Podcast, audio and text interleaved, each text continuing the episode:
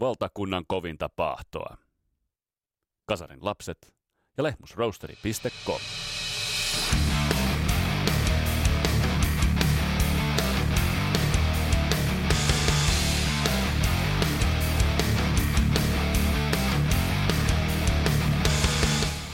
Tämänkertaisessa Kasarilaps-podcastin jaksossa on käsittelyssä yksi Kasarisoundin isoista sylttytehtaista, nimittäin legendaarinen New York Dolls. Imago, ura, degadentti habitus, kaikki kohdallaan, paitsi ehkä musa, mutta silti puhutaan isosta vaikuttimesta. Tässä jaksossa pureudutaan New York Dollsin tarinaan. Mun nimi on Vesa Wienberg, tämä on Kasarilaps podcast, tervetuloa matkaan mukaan!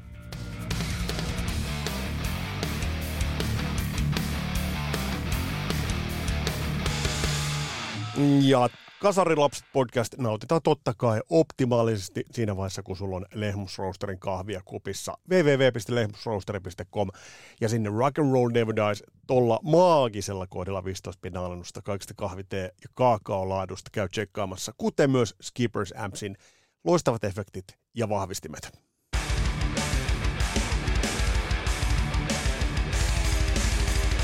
Vanhat sedät, ne jatkavat törmäilyään rollaattoreilla toisiaan kohtaan. Mitä muuta nyt enää sit voisi sanoa tässä kohtaa? Kun seurataan tätä Kissin saagaa. No ensinnäkin seurataan tätä Kissin saagaa, koska näitä alkaa niin monella bändillä olla näitä vastaavia sekoiluja meneillään, että itse asiassa tästä on pudonnut jo hieman kärryiltä. Tässähän taustalla oli se, kun Paul Stanley meni lo, lo, lausumaan tyyliin, että jos Ace Frehley otettaisiin vielä kissiä, oliko niin, että Peter Chris soittamaan Farewell Tourin vikoille keikoille, niin bändistä voisi käyttää nimeä Peace. No tästä sitten Ace Frehley suivaantui ja sanoi, että mikäli Paul ei peru sanojaan, niin hän tulee paljastamaan kissistä jotain hurjia tarinoita, joita kukaan ei tiedä. Jossain oli jo tämmöinen viittaus siihenkin, että, että löytyykö Paul Stanlilta ja Gene Simmonsilta vähän poikarakkaustausta, kenties jopa lämpimiä tunteita toisiaan kohtaan.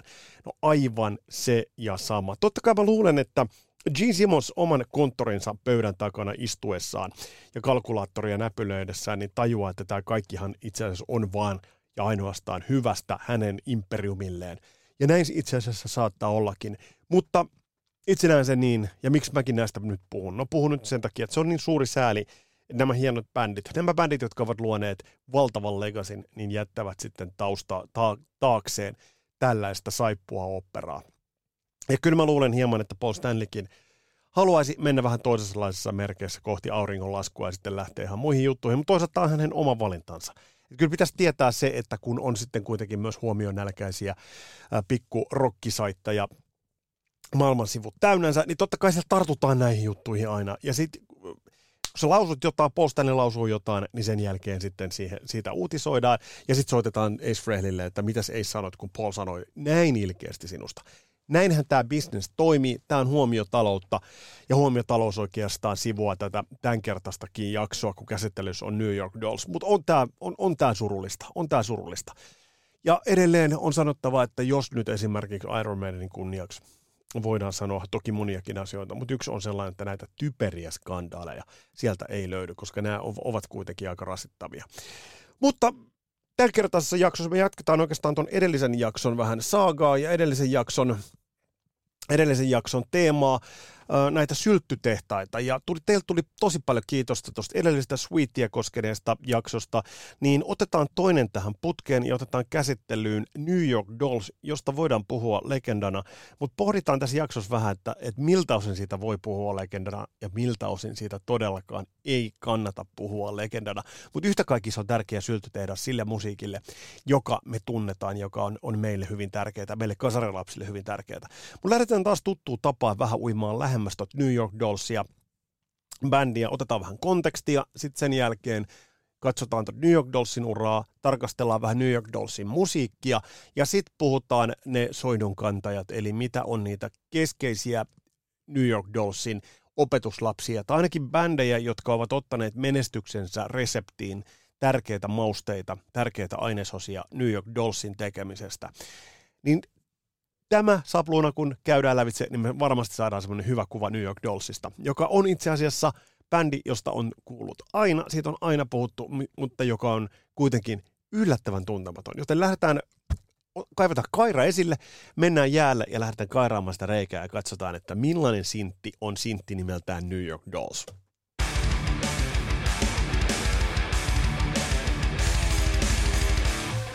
New York Dolls tuli meikäläiselle tunnetuksi siinä vaiheessa, kun bändin nimeltä Wasp tuli omaan diggailuun ja hyvin läheiseksi. Waspista ei voitu puhua ilman, että jossain vaiheessa esille tuli maininta New York Dollsista. Tähän on luontevat syyt, nimittäin Black Lawless soitti lyhyen stintin New York Dollsissa. Mutta tämä ei ollut varsinaisesti se syy. Syy oli se, että Wasp tuli esille ulkomusiikillisella elementeillään verta – äh, kirjoituskammio siellä lavalla, äh, sirkkelin terät ja bändin yhteydessä aina maininnaksi vaikutteeksi tuli New York Dolls. Oli se sitten bändin itsensä esille tuoma tai sitten oli toimittajan esille tuoma. Mutta tämä sama patterni toistui. Siinä vaiheessa, kun sitten Twisted Sister niin ikään samoihin aikoihin tuli, niin Twisted Sisteristä nostettiin esille New York Dolls. Imago, naismaiset meikit, naismainen olemus, höyhenet, hepenet, tämä kaikki, eli imago, ja myös osittain hieman musiikin osalta. Kun tu- puhe tuli Hanoiroksista, New York Dolls tuli esille, New York Dolls tu- nostettiin musiikillisena vaikutteena. Kuka ei ikinä oikeastaan osannut mainita yhtään New York Dollsin biisiä. New York Dolls aina nostettiin esille, mutta New York Dollsin biisiä ei nostettu esille. Kuten esimerkiksi vaikka aikoinaan Junnu treenikämpillä vedettiin jotain Pistolsia, Pistolsi Pretty Vacantia ja, ja, ja Anarchy in the UK ja Holidays in the Sunia vedettiin.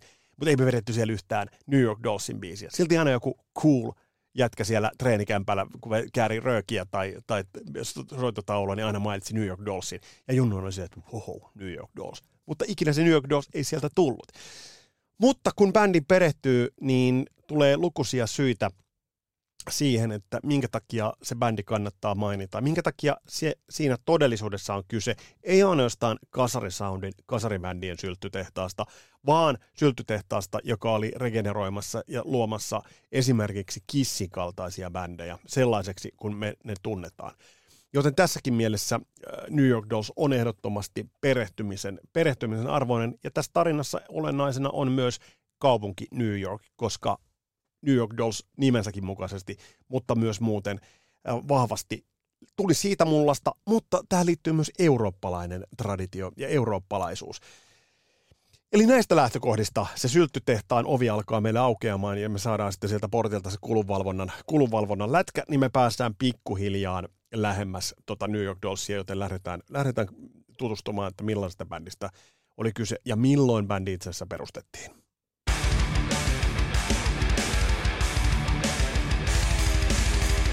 Ja ennen kuin mennään tuohon bändin tarinaan, niin on varmasti hyvä mainita, mä löysin tällaisen quotein, joka oikeastaan aika hyvin mätsä omiinkin fiiliksiin ja omiinkin tuntemuksiin New York Dollsista.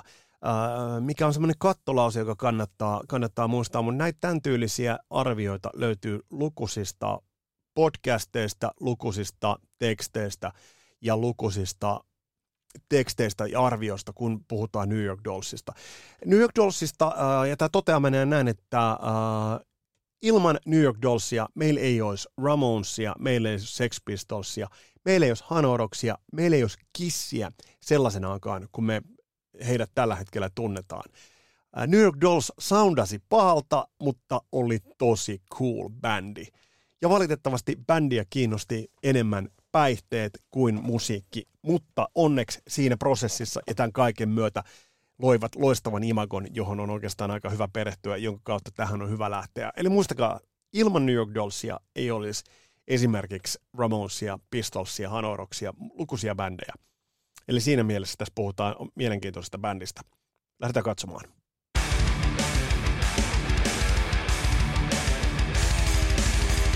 Jos nyt lähdetään liikkeelle siitä, että milloin bändi on perustettu, niin hyvin varhain 70-luvun alussa New Yorkissa aikamerkinnät palautuvat vuoteen 1971. Ja vaikka äh, New York Dossillekin on kirjattu useampia levyjä, niin oikeastaan tässä tarkastelussa on kaksi levyä ainoastaan nostettu esille. Eli debyyttilevy New York Dolls, joka kantaa bändin omaa nimeä vuodelta 1973, 11 kappaletta, 42 minuuttia, melkoista tykitystä. Ja sitten In Too Much Too Soon levy, joka ilmestyy sitten vuotta myöhemmin, joka aika, aika tommonen jatkoi ton debyytin jalanjäljellä, eli siinä mielessä nämä kaksi levyä on, on tarkastelussa. Mutta ne, ne bändin jäsenet, joita tässä katsotaan, niin ovat David Johansen, Johnny Thunders, Sylvain Sylvain, Arthur Kane ja sitten rumpalit Bill Mercia kautta Jerry Nolan.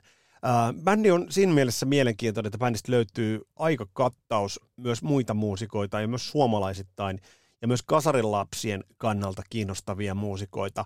Eli uh, palataan niihin tuo, tuo, tuota pikaa ei, ei spoilata, mutta se merkitys, mikä tulee, niin se tulee myös näiden soittajien kautta. Uh, Johnny Thunders on sellainen uh, nimi, joka varsinkin Hanoi Rocksin ystäville on tullut tunnetuksi. Mike Monroe sololevyllä aikoinaan ollut You Can't Put Your Arms Around Memory, joka omistettu sillä levyllä Johnny, Johnny Thundersin, tämä on Johnny Thundersin biisi ja, ja, ja on, on tavallaan kantaa sitä, sitä lippua. Johnny Thundersista on puhuttu aina niin siinä yhteydessä, kun on puhuttu kuuleista rokkareista. David Johansen ää, vokalistina, Sylvain Sylvain kitaristina, Arthur Kane basistina. Bändi on siinä mielessä mielenkiintoinen, että vaikka bändi perustettiin New Yorkissa hyvin tuossa 70-luvun alussa, niin bändi teki Britteihin jo ensimmäisen vierailunsa jo ennen ensimmäistä, ensimmäistä levyään. Ja tuolla reissulla bändin ensimmäinen rumpali, eli Bill Mercia, kuoli huumeisiin. Oli, oli sammunut uh, tai saanut overdosin hotellihuoneeseensa. Sitten hänet oli laitettu kylpyammeeseen ja sitten hänelle oltiin juotettu kahvia, yritetty herättää siellä kylpyhuoneessa ja kylpyammeessa. Hän loppujen lopuksi oli kuollut hapen puutteeseen. Eli olisiko tämä nyt sitten suomeksi sanottuna, hän oli hukkunut äh, kylpyammeeseen. Eli tämä alkoi jo luomaan sitä dekadenttia tarinaa.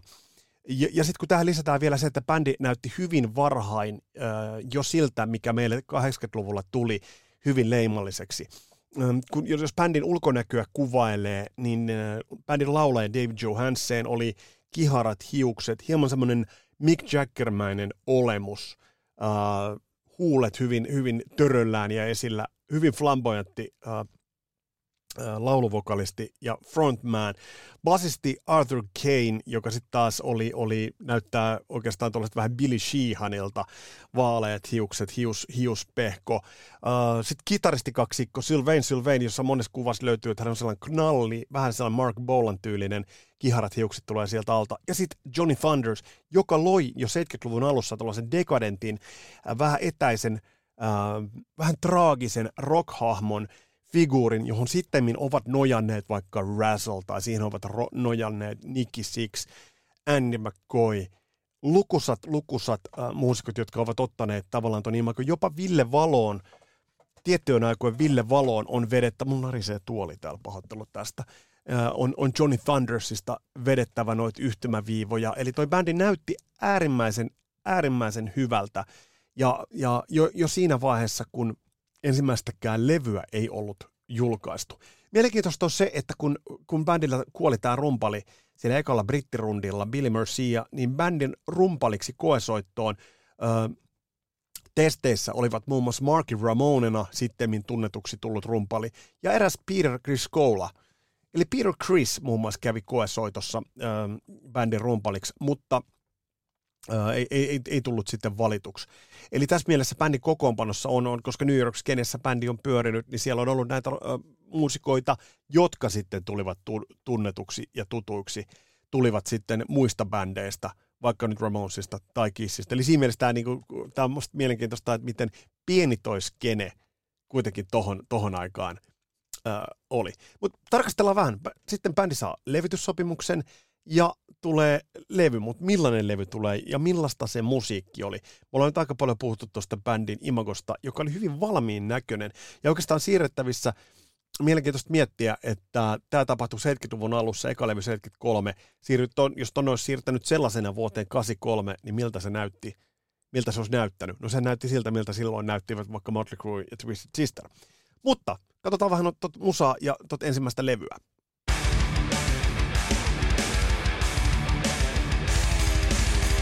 Varmasti New York Dolls tavoitti sen, mitä he hakivatkaan. Nimittäin Todd Rundgren tuotti ton ekan levyn, joka ilmestyi 73. Ja silloin ilmestyi rock-lehti Cream, jonka tällaisessa äänestyksessä bändi valittiin sekä parhaaksi uudeksi ryhmäksi että paskimmaksi uudeksi ryhmäksi. Ja tässä on oikeastaan nyt sit osa sitä, sitä koko New York Dollsin viehätystä ja sitä, mitä varmasti ovat tavoitelleetkin. Bändi rundas ähm, Britteissä tuon ensimmäisen levyn tiimoilta ja siellä löytyy hyviä YouTube-videoita aika paljon, kannattaa käydä katsomassa. Mutta jos tätä ensimmäistä levyä tässä nyt sitten katsotaan, niin millainen tämä musiikillisesti on, niin tästä on kyllä sanottava, että ää, erittäin in your face ja muotovaliota tällaista niin kuin in your face rockia.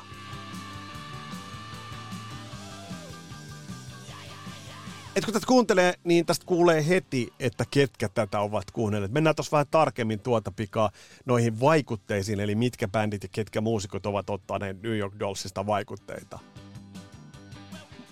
Mutta kun tätä levy kuuntelee, niin tämä on tuotannollisesti ihan ok. Kun tämän kriittisessä katsannossa kuuntelee tänä päivänä vaikka, vaikka hyvillä kuulokkeilla, niin tämä on ihan hyvin tehty rocklevy. Ei siinä mitään. Biisit on aika uh, siinä mielessä yksioikoisia, tällaisia kolmen neljän soinnun perusrokkeja, pianoa uitettu sinne sekaan. Et mitä tämä tohon aikaan oli? niin olihan tämä vahva irtiotto kaikesta esimerkiksi psykedeellisestä, joka alkoi ja oli noussut ja oli ollut tuossa. Siinä mielessä, jos samaan aikaan nousi tuollaista niin sanottua jytäosastoa, niin tämä tämmöinen, ja nyt mä sanon sen sanan, esipunk, sitä tämä on, on hyvin vahvasti. Ja tätä ekaa levyä kun katsoo, niin tämä Personal Crisis oikeastaan kertoo tästä, tästä musiikista kaiken. Sitten täältä on mielenkiintoisia nostoja, kun näitä katsoo, niin täällä alkaa soittaa kelloja jo ihan tietyt biisien nimetkin. Vietnamese Baby, mikä bändi siellä pikkasen tulee jo ihan temaattisestikin esille. Uh, tai sitten Jet Boy. Mm, soittaako kelloja? No varmasti soittaa. Mutta sitten täällä on, täällä on, täällä on mielenkiintoista kuunnella tätä ekaa levyä sen takia läpi, koska täältä löytyy niin paljon sellaisia pikkunyansseja, joita eri bändit ovat ottaneet esille. Esimerkiksi Trash Beasissä nämä ulinat ja taustalaulut. Sellaisia vahvan, vahvan Andy McCoy-tyylisiä taustalauluja. Tai Johnny Thundersin kitaran soitto, että sellaisia niin ylhäältä vedettyjä sooloosia. Täällä on nämä ulinat.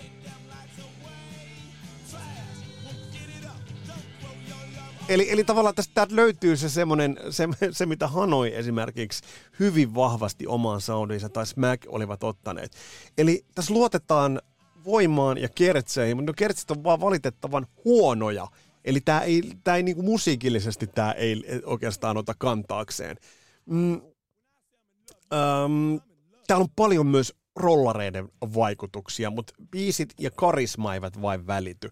Ja tässä ei ehkä niin kuin missään vaiheessa vähän niin kuin puhalleta happea ulos siinä mielessä, että tämä on kaahattu ja tästä kuulee sen, että bändi on kasattu live-shokeraamista varten. Mutta bändi ei ole kasattu sitä varten, että tämä tekisi vaikutuksen musiikillisesti. Tämä ei ollut kaupallinen menestys, tämä levy alkuvaiheessa, eli siinä vaiheessa oikeastaan missään vaiheessa tästä ei tullut isoa kaupallisesti. Mm, toki tätä levyä kuunnellessa tulee ottaa huomioon, että tämä on tehty jo vuonna 1973. Joitain tällaisia niin kuin auttavan hyviä riffejä täältä löytyy. Niin kuin tässäkin. Ja tämäkin voisi olla Hanoiroksia. Kymmenen vuotta myöhemmin Hanoiroks teki vähän tällaista samaa jolla Oriental Beatillä tai ekallakin levyllä. Ajatellaan tot, vaikka Bangkok Shocks Psychon Shakes-levyä niin hyvin tätä, tätä, tätä tällaista niin kuin samanlaista, mutta onhan tämä niin kuin soundtrack tällaiselle lavakohkaamiselle. Miten bändin urasit äh, tästä, tästä jatkui, niin äh, kurkistetaanpa, koska sielläkin on mielenkiintoisia kiinnekohtia ja sielläkin on, on mielenkiintoisia juttuja, jotka oikeastaan piirtävät linjaa ja antavat osviittaa sille, että mitä musiikissa tulisi tapahtumaan seuraavan viiden vuoden aikana tai seuraavan kymmenen vuoden aikana siitä, kun, kun itse asiassa tämä bändi julkaisi näitä levyjä.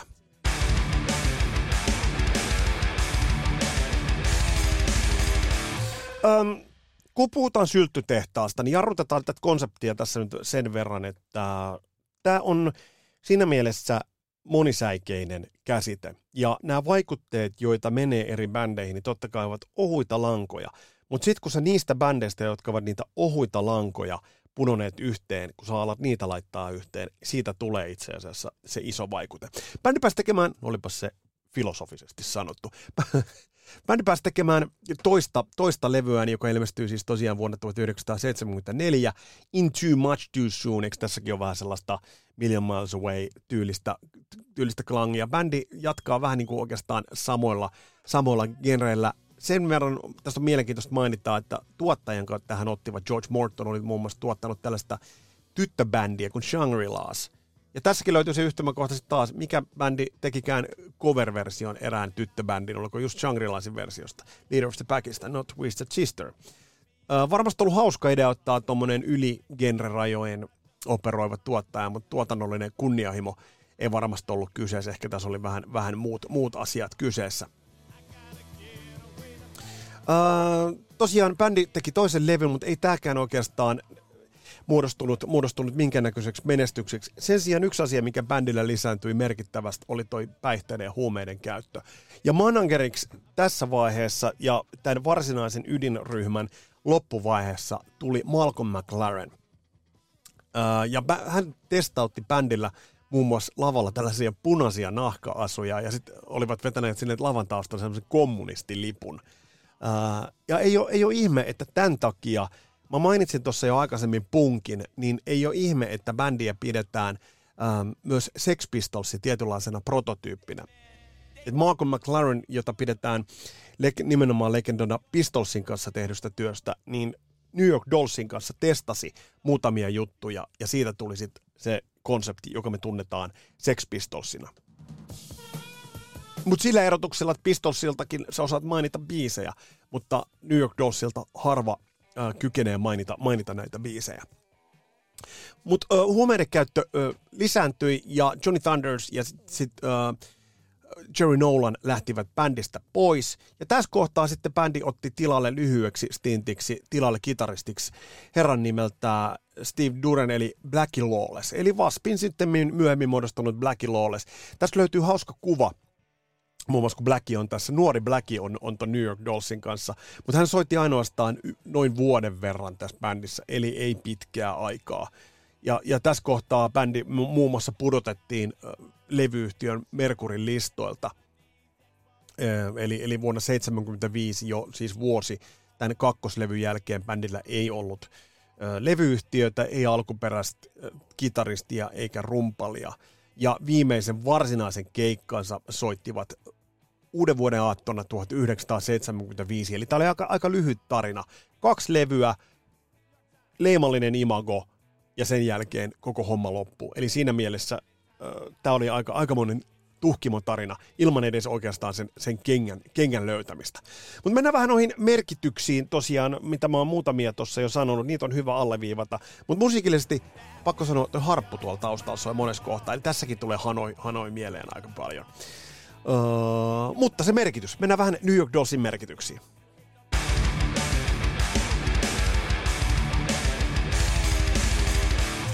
New York Dollsista kun puhutaan, niin, niin voidaan ajatella, että se on pop- ja rock-kulttuuriin ja sen kaanonin kytkeytyvä logo. Useita tällaisia imagollisia ja musiikillisia suoria viittauksia, Lexington Avenue ja muut, mitä sieltä löytyy. Vietnamese Baby, sieltä tulee tämä Hano Rocks tematiikka, Jet Boy, Too Much Too Soon, Who Are the Mystery Girls. Eli siellä on paljon ihan suoraan, mä voin kuvitella, että tätä on imetty, tätä kaikkea muuta paitsi, no okei, okay, musiikkiakin myös, niin, niin bändien ja muusikoiden, lukustan 60-luvulla syntyneiden muusikoiden toimesta. Ähm, New York Dollsin muusikot olivat syntyneet 50-luvun puolella, eli se oli yhtä sukupolvea, yhtä ainakin yhtä saapumiserää nuorempia, nuorempia kundeja. Sitä merkitystä on siinä mielessä tässä, tässä mielenkiintoista kohottaa, koska sitten taas toisaalta musiikillisesti kaksi levyä, jotka jo ai ilmestyttyään olivat floppeja. Mutta aikalaisille tämän bändin merkitys on ollut suuri, ja myös enenevissä määrin lukusille ö, isoksi kasvaneille, sittemmin isoksi kasvaneille bändeille. Yksi sellainen New York Dollsin varmasti leimallinen asia, joka bändistä kannattaa ja tulee nostaa, niin vaikka me ajatellaan, että New York on ollut aina sellainen suvaitsevaisuuden mekka, niin kun bändi tuli noissa naisten vaatteissa – silkeissä ja satiineissa, pitkissä tukissa ja, vahvassa maskeerauksessa, niin bändi kohtasi todella paljon, herätti totta kai huomiota, mutta myös paljon homofobiaa, jota bändi myös ruokki taitavasti itse. Ja bändin näistä sloganeista ja bändistä ähm, kertoo tosi paljon nämä sloganit, joita bändi käytti sitten. Ja bändi käytti jo tuolloin itsestään. Ja kun me tiedetään, että mitä esimerkiksi Kiss, The Hardest Band in the Land, sitten The Hardest Band in the World, niin, niin Kiss on benchmarkannut lukuisia juttuja nimenomaan New York Dollsista. Mutta mut esimerkiksi äh, miten levyyhtiö markkeeras ja mainosti bändiä. Introducing the New York Dolls, the band you're gonna like whether you like it or not. Musta on hyvä. Eli, eli bändi, josta tuut tykkäämään, tykkäät siitä sitten tai et. Tai the band you love to hate. Ja tos kohtaa toi oli merkittävä, ja mä väittäisin, että ensimmäinen bändi rock and rollin kaanonissa, joka rohkeasti lähti, jätti musiikin pikkasen sivualalle, taka-alalle ja lähti toi imago edellä lyömään sitä, sitä läpi. Bändissä ei ollut virtuositeettia, siinä ei ollut taitavinta kitaristia, siinä ei ollut taitavinta laulajaa, jolla oli laajin ääniala, mutta bändillä oli takuulla kuuleman näköinen kitaristi. Bändillä oli takuulla sen näköinen laulaja, että kun se näit sen jälkeen näit sen, niin et varmasti David Johanssenia unohtanut missään vaiheessa. Tai jos bändi oli lavalla sun edessä, niin heillä oli punaiset nahkaasut ja kommunistilippu 70-luvun ähm, kommunistikammoisessa Yhdysvalloissa tai New Yorkissa, niin varmasti on jättänyt merkkinsä.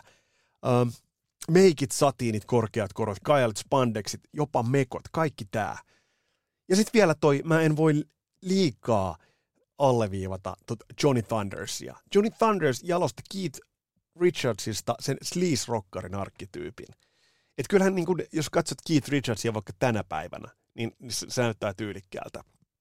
Mutta Keith Richardsista um, Johnny Thunders otti hänen vähän kitaransoittotyyliään. Siellä on se sellaista jännää fillaavaa soittelua, mitä Andy McCoy harrastaa paljon. Eli vedetään, vedetään jostain sieltä niin vähän ylempää sellaista, sellaista niin vähän Chuck Berry-juttua. Uh, Mutta huomioiltaan kahdennelta toista nauholta tai jostain. Uh, Mutta mustat piikikkäät hiukset, semmoinen vähän sisäänpäin kääntynyt habitus, sleaze arkkityyppi, se oli siinä. Mutta mä en voi myöskään olla liikaa korostamatta sitä, että New York Dolls loi jopa sen tietyn fataalin uramallin rokkarille. Dekadentin uramallin. Huumeet, kuolema ja sen kanssa flirttailu. Bändin tarinaan kuuluu se, että bändin ensimmäinen rumpali Bill Mercy kuolee kylpyammeeseen Briteissä. Ja se kuolema oli siinä läsnä lukuisat bändit tämän jälkeen ovat, ovat flirttailleet sen saman pirulaisen kanssa. Ajatellaan Hanoroksia. Toki se oli tragedia, joka bändille tapahtui. Yliannostuksia ynnä muuta. Sitten tullaan vaikka Motley Cruehun. Tarina siitä, että miten Nicky Six kuoli, kun sai, niin, sai yliannostuksen huumeesta. Ja Andy McCoy, yllättäen Andy McCoy pelasti hänet sieltä. Eli tämä oli, tämä oli se dekadentti uramalli sellaiselle elämää halviksevalle rokkarille – ja siihen liittyy sellainen tietty romanttinen, jopa semmoinen vähän gootti meininki, kauneus ja sen kanssa vertailu. Eli tätä kaikkea, tätä kaikkea oli, oli, oli New York Dolls. Mutta katsotaan vielä muutamia bändejä ja oikeastaan tarkastellaan muutamia bändejä, jotka ovat tulleet hyvin lähelle Dollseja ja ottaneet siellä, sieltä ö, vaikutteita joko välillisesti, suoranaisesti tai jopa röyhkeän tietoisesti, mutta näin se vaan rock'n'roll touhu menee.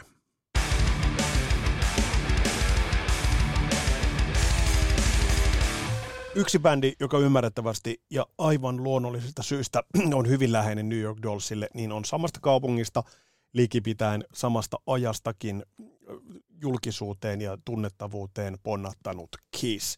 Mutta se, mikä erottaa Kissin New York Dollsista on se, että Kississä tosiaan paljon enemmän, enemmän äh, laskelmointia, paljon enemmän bisnestä, paljon hallitumpi konsepti – ja vähemmän anarkiaa.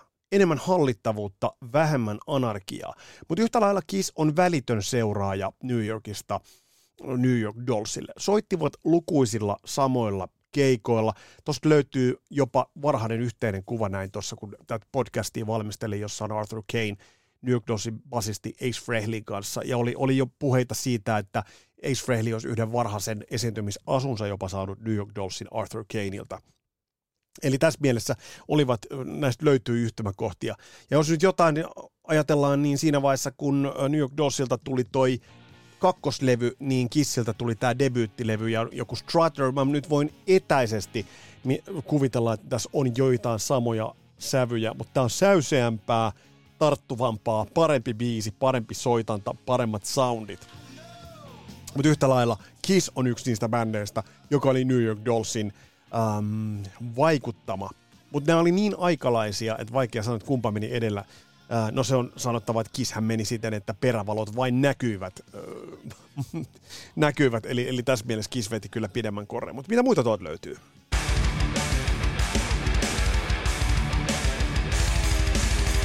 No, to, no totta kai bändi, joka tulee ensimmäisenä mieleen ja on, tuli itselläkin hyvin varhaisessa vaiheessa jo eteen ja tuossa alussakin jo viitattu, niin oli Twisted Sister. Dee Snyderin johtama Twisted Sister, joka vaihtoi kokoonpanoja ja kokoonpanot vaihtuivat, niin imago oli hyvin lähellä tot New York Dollsin imagoa. Jos katsotaan vaikka Mark Mendozan tyyliä meikata ähm, ja sitten silmänsä, ja sitten katsotaan, mä en ole mikään meikkiasiantuntija, mutta katsotaan varhaisia kuvia esimerkiksi New York Dollsista, niin nehän on ihan yksi yhteen. Ähm, näitä löytyy varhaisia live- ja klubitallenteita, löytyy, löytyy Twisted Sisteristä, niin se sama energia, mikä oli parhaimmillaan New York Dollsilla, niin se löytyy myös Rough Cuts äh, EP tästä hyvä esimerkki, mutta se sama energia löytyy myös esimerkiksi löytyy Twisted Sisteristä, eli In Your Face tyyli, tyylinen energia, että bändi tulee todella lujaa ja, ja bändin soundi ja soitanta tulee tosi niin kuin in your face, niin tuossa kohtaa bändeissä oli todellakin paljon, todella paljon samaa. Eli raaka soundi. Mutta mä ehkä sanoisin, että Twisted Sister kuitenkin otti enemmän vaikutteita, otti sitten kuitenkin äh, ehkä eurooppalaisilta bändeiltä ja Euroopasta kuin Rolling Stonesista, josta sitten taas New York Dolls otti vaikutteita. Mutta ehdottomasti äh, yksi New York Dollsin vaikuttama bändi oli totta kai ja on Twisted Sister. Jo nimeänkin myöten. Nimeänkin myöten.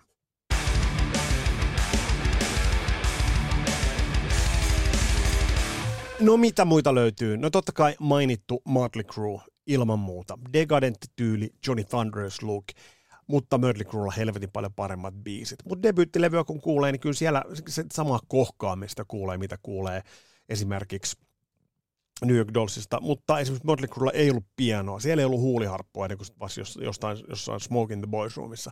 Eli siinä oli enemmän semmoinen metal edge, kun sitten taas New York Dolls oli nojas sinne rollareihin. Öm, ja tämä nyt tietysti selittää sen, että, että esimerkiksi nämä tarttuvammat biisit Motley Cruella, että siellä oli se Sweet taustalla, johon jo viitattiin viimeksi. Hanuoroks on ilmiselvä. Biisien nimet, ajatellaan tätä koko tyyliä, ne punk-vibat, ja ei tätä raskaan rokin sävyä, toisin kuin esimerkiksi Motley Cruessa. Ja tuossa edellä kuultu biisi, esimerkiksi Trash, sinne taustalla on sellaiset ulinat siellä taustalla, huuliharppu, piano, eli sellaiseen rollareihin ja perusrokkiin nojaava traditio. Niin tässä voidaan ajatella, että se jatkumo voisi olla semmoinen niin kuin joten, jotensakin, se voisi olla Rolling Stones, uh, New York Dolls ja sitten Hanoroks. Guns N' Roses, no totta kai se su- suodattuu sieltä Hanoin kautta myö- myöhempien aikojen, aikojen vaikutteet, raakuus, semmoinen in your face asenne, häpeämätön asenne – mutta sitten nämä muut, Poison ja kaikki myöhempien aikojen glam-bändit, kuten todettua, Johnny Thunders on siellä. Tyyli, satiin ja silkit. Ja sitten meidän suomalainen Smack. Nojas enemmän ehkä tuohon Stoogesin kaltaisiin raivopumppuihin, mutta myös New York Dolls kuului vahvasti Smackissa.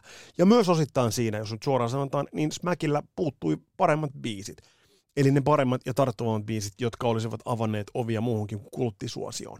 Um, New York Dolls ennen kaikkea kulttisuosiossa. Mutta sitten ehkä se tärkein vaikute, jota New York Dolls oli kairaamassa, niin se liittyy siihen, että bändi oli jo ton Malcolm McLaren yhteydenkin takia, niin oli luomassa ensimmäistä polkua sellaiselle do-it-yourself-asenteelle, joka tulisi sitten, no on se sitten Malcolm McLarenin taskulaskin tai mikä tahansa onkaan, mutta tulisi generoitumaan ja tulemaan ulos sieltä linjaston päästä punkkina – ja sitten myös grungena. Eli tässä kohtaa, vaikka grungessa ei ollut se ulkonäkö, ulkoasu, itseisarvo, vai oliko sittenkin? Että sulla piti olla sitä ruutupaitaa ja muuta. Kyllähän siinäkin tapauksessa ulkonäkö on tärkeä. Ja punkissa se ulkonäkö ei ollut niin tärkeä. Vai oli sittenkin? Sulla piti olla mohikaani just tietynlainen, tai irokeesi, miksi nyt sitä ikinä kutsutaankaan. Ja piti olla nahkatakissa ja poskessa ne tietyt hakaneulat. Eli turhaa sanoa, etteikö sielläkin ulkoisilla, ulkomusiikillisilla tekijöillä olisi merkitystä, koska niin punkissa kuin New York Dollsissakin kyse on siitä, että ei vaan soiteta niin hyvin, vaan se meininki ja imago on tärkeämpää. Tässä piirtyy kuva New York Dollsista. Kasarin ehdottomasti yhtenä merkittävistä sylttytehtaista, ei niinkään musiikillisena, vaan ennen kaikkea Degadentin rock-ideaalin, sen muusikon paheellisen rockbandin In Your Face PMRC ärsyttävän rockbandin esikuvana. Sitä oli New York Dolls.